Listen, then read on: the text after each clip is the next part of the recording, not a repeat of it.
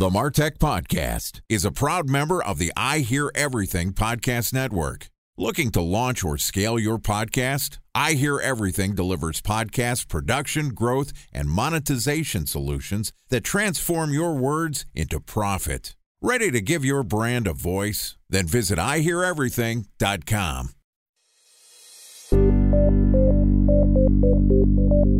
From advertising to software as a service to data.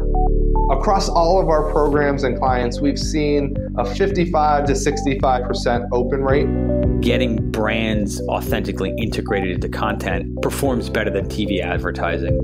Typical lifespan of an article is about 24 to 36 hours. If we're reaching out to the right person with the right message and a clear call to action, then it's just a matter of timing.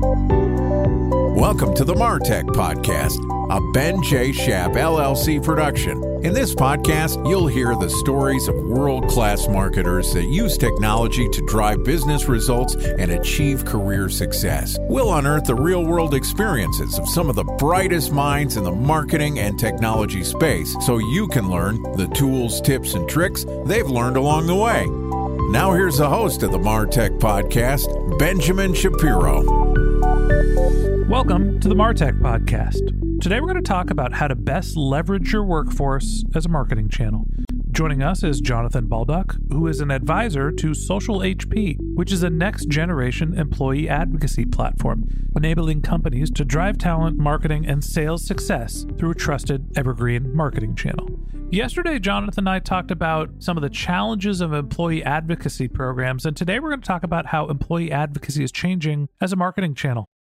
All right, on with the second part of my conversation with Jonathan Baldock, advisor at Social HP. Jonathan, welcome back to the Martech podcast. Thanks, Ben. Appreciate it. Excited to have you back on the show. Excited to continue our conversation about employee advocacy. Yesterday, we talked about some of the challenges that are facing companies trying to get started with employee advocacy, getting internal buy in, getting employees to actually share your content. And then there's the challenge with evaluating them as well. I want to focus a little bit more on some of the marketing practices here. When you think about integrating a employee advocacy tool, you're starting from scratch. What are some of the tips that you have for not only finding the right tool, but making sure that you're onboarding your employees effectively as well? If we're at the point where we're making a decision on a tool, I would say first and foremost, make sure that the feature set is what you want, that you're going to have your employees sharing out to. So that it's connecting to the right platforms. But beyond that, I would say, and I think my advice is the same as it would be last time, which is focus on a platform that can deliver usage. So you're giving me a very diplomatic answer, and I appreciate that you're not just pumping social HP. Sure. But I'm going to ask you a question, and I know that it's going to lead to some social HP promotion. So everyone, it's not a paid promotion here. This is a legitimate question. you got to pick the feature set that's right for you. Well, Jonathan, what feature set is right for me? How do I figure out what are the feature sets and what's some of the differentiators between the employee advocacy programs? Every single employee advocacy platform will pull in content for you. So really then it's down to a remote control with buttons on it and deciding which buttons are important. For the most part, they're all going to do the same thing. There's going to be the odd differentiator here and there. There are some unique ones to Social HP, giving me the opportunity to be able to answer that question specifically, which is the market average is 20% usage and Social HP average is 80% monthly active usage. Okay, so that's a pretty big differentiator. Correct. And so I would say pick a tool that can deliver that obviously I would lean towards the platform that I'm supporting. But when I left LinkedIn, I could have worked with any competitor if I wanted to. And here I am. Right. So talk to me more about the feature set where every platform, uh, table stakes, is a content aggregator that tries to make it easy for someone to take content and syndicate it through their personal handles. Great. That basic plumbing is table stakes getting people to buy in and use the platform is not. Why is Social HP able to generate a 4x engagement rate relative to the industry norm? What we see is there's an 80 20 rule when it comes to this kind of technology and most SaaS products. 20% of your employees that sign up. So, first we have to focus on the ones that sign up. So if you have 10,000 employees, you invite all 10,000, the most you're, in my experience, ever going to get is half of your employees to actually sign up for one of these things. Once you get those hands raised, then it's 20% of those people will actually log in and use this on a regular basis. That 20%, those are technology adopters. Those are the people that are excited about the new iPhone and they're going to line up and they're going to do it and they see the value in their personal brand. The other 80% are either intimidated because they don't, they're scared of what I should I share, what should I say, what should I pick, or they're just busy and they're going about their jobs and this isn't priority one for them. I'll throw the disgruntled employees in that bucket as well. Sure, sure. They either don't know what to say, they're scared to say it, or they don't give a shit. There's a good chunk of don't give a shit too, sure. I'm also going to use it. Did you see the movie Anchorman? Mm-hmm. Your math is Sex Panther math. 60% of the time it works every time. All the time. It's like 80% of the employees use our platform. No, it's not 80%. It's 80% of the 50%. Oh, no, I'll give you the 80%. I'm just talking about industry averages. Okay. Social HP, we actually have a solution for the 80% that don't log in. Hostile takeover of their LinkedIn account. That's right. So it depends on how you deliver the message. But usually what we do is we say, hey, look, you're busy. Here's how often we're going to share. Will you give us the opportunity to share content on your behalf? And so we'll select content, we'll deliver it, and we do it in small batches. And then we provide varying copy, varying images. And so it provides some scalability. It's not going to be the same as somebody going in and saying, This is what I think, and I'm going to write that. But I can also tell you almost nobody does that, even the 20% that log in. So at least you're providing that message out at scale and it's giving the employees, one, the chance to participate, and two, the company the opportunity to be able to get the message out. Got it. So essentially, the differentiator here is your employees have the option to opt in to have the company post to their personal page. And yes, the messaging isn't as customized, but it takes the work off of the employee's plate and allows basically the company to have a direct feed to those accounts. Yeah. And then the reality is, as long as companies are very clear as to what that is going to be, meaning, hey, I'm going to share twice a month. Here's the ratio because we give them best practices. So, for example, for every six pieces of content that they share, it should be three pieces of thought leadership, two pieces of industry, and one piece about the company. So, if they adhere to a, a really good ratio where it's not just product, product, product, buy, buy, buy, and then they're delivering it infrequently out to the employees' networks, they can drive a lot of visibility for the individual and for the organization. Even after they've accepted the company's ability to post on their personal. A special thanks to our presenting sponsor, Mutinex.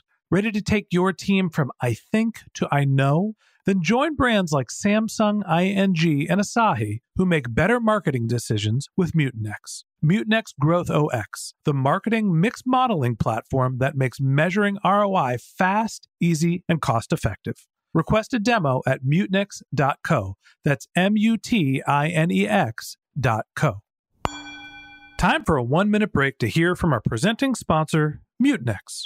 In 1919, John Wanamaker said, Half the money I spend on advertising is wasted. I just don't know which half. Well, the advertising landscape has changed since then, and instead of reaching your audience on two channels, you're probably reaching them on 20. Turns out John didn't know how easy he had it. But that doesn't mean that you should give up on striving towards marketing effectiveness. No matter how complex your marketing strategy is, Mutinex GrowthOS is the market mix modeling platform that measures the impact of marketing on your bottom line. Mutinex's market mix modeling platform calibrates your insights against the latest market conditions so you can make media and marketing investment decisions confidently and quickly. Ready to take your team from I think to I know? Then join brands like Samsung, ING, and Asahi who make better marketing decisions with Mutinex. Mutinex GrowthOS. Your best decision starts here. To learn more about Mutinex, go to mutinex.co. That's M U T I N E X dot co. Okay, here's the rest of today's interview. Pages, how often do employees push back, say, hey, why'd you post this on my page? If the communication's clear up front, I almost never see it. But I will say there's two kinds of calendars. So employees can choose a locked calendar, meaning you can set up this perfect sharing cadence for me. And then the day before, I'll get a notification saying, hey, this is all set to go out. Can you please review and approve it? So that's one kind of calendar. And then the second kind of calendar is the open calendar, where it's like, hey, you guys are the experts. I don't need to manage this. We've already communicated as to what you're going to share and how often. Good on you. And I just need to remember that this is what you're doing on my behalf. So as long as the communication lines are good, it typically works really well. I think poor communication brings about some opportunity for failure. Sure. So there's a vetting option here for the employees, even though they're giving that direct pipeline to their personal network. Now, talk to me about some of the results that are generated. Uh, Social HP is generating 80% engagement, building these direct feeds to personal profiles of their employees. How many messages for any given size company are going out? Response rates? What can you expect in terms of employee advocacy as a marketing channel? So it's different than a paid ad, and that's because it's targeted and it's a finite amount of time. And it's also asking for a specific action meaning here's our product. Please click here. Take this action. We want you to you know drop into our sales funnel. The communication that you put out through an evergreen marketing channel like an advocacy platform because you're sharing out thought leadership you're sharing out industry news and you're sharing out company content that mix is not as rushed. You've got a lot longer to build that relationship. So it's really more about building people into the buyer's journey, building the awareness and starting to work them down through the sales funnel over time. It also helps to elevate the professional profile of the individual because now, if they're sharing thought leadership and it's valuable to their network, then they're starting to be looked at as a market expert or a thought leader or a subject matter expert, perhaps in their specific field. So, thoughtful content, thoughtful, I guess, delivery of that content is important. Then on the measurement side, we covered some of the points in the uh, in our first conversation yesterday just around uh, you know what do you want to measure which is likes comments shares reshares etc and then which audiences are engaging and then what are they doing afterwards. So as long as we have the right bits of technology in then usually we can provide a pretty good understanding of what's happening through that sales funnel. What i'm hearing is that the best practice is to use employee advocacy programs as top of funnel awareness builders sort of interest generator and it takes a little while to allow that marketing to mature. So help me compare and contrast employee advocacy as a marketing channel to some of the other opportunities that are out there. I think the biggest concern that I would have is is not how effective the channel is, but its ability to scale. And this probably depends on how big your workforce is. But talk to me about scaling an employee advocacy program. Is it just kind of like it is what it is, depending on how many employees you have and how engaged they are? Are there ways to sort of make it into a scaled marketing channel? Well, mathematically, that is exactly what it is. How many employees times by their reach, and, and that's your opportunity.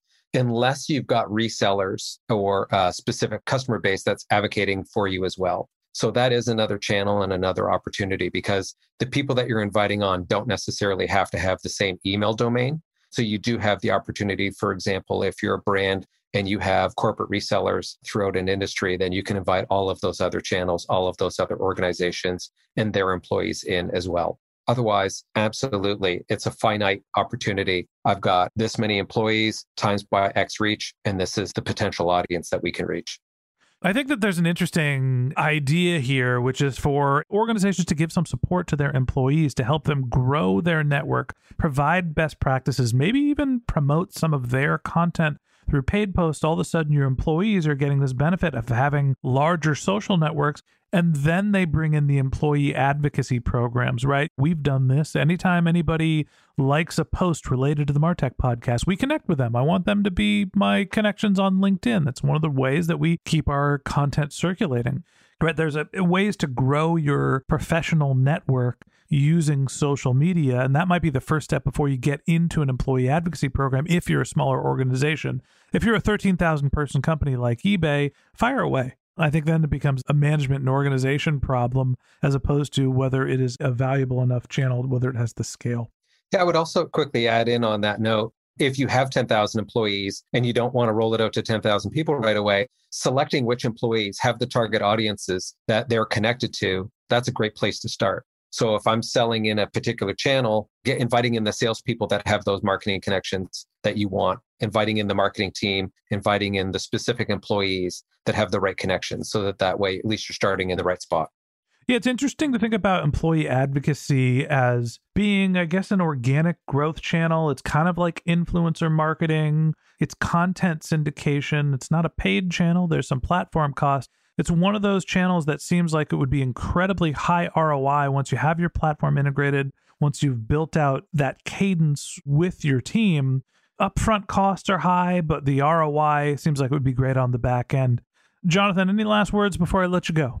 I'd say it's also a great opportunity to be able to elevate the profile of the executives in the organization because you can generate a lot of reshares and a lot of likes through executive content just across the employees that you have on a platform like this. I think that's a really important call. And I don't know if it's just the executives that are raising their profile, but the people in the organizations by equipping them to be more regular social media posters helps raise their profile as well. So the organization is providing value to the employees, and the employees in turn are providing a marketing channel back to the organization. Seems like a nice little bit of symbiosis there. Yeah, absolutely. All right. And that wraps up this episode of the Martech Podcast.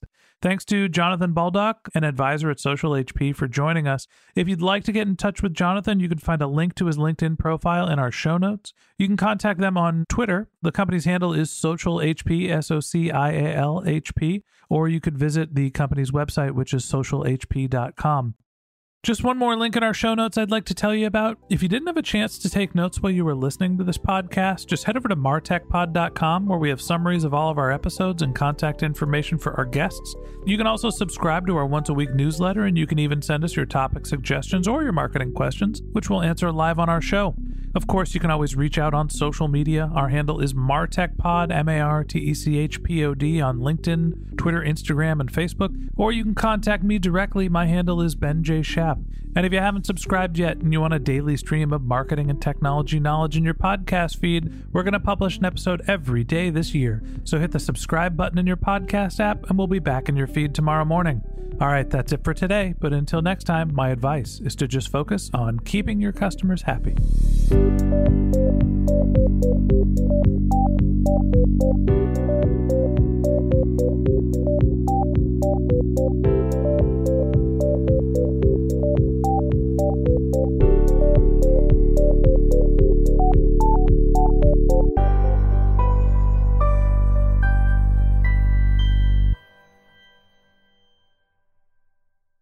Thanks for listening to the Martech Podcast, and I Hear Everything production. Looking to launch or scale a podcast like this one for your brand? Then visit iheareverything.com.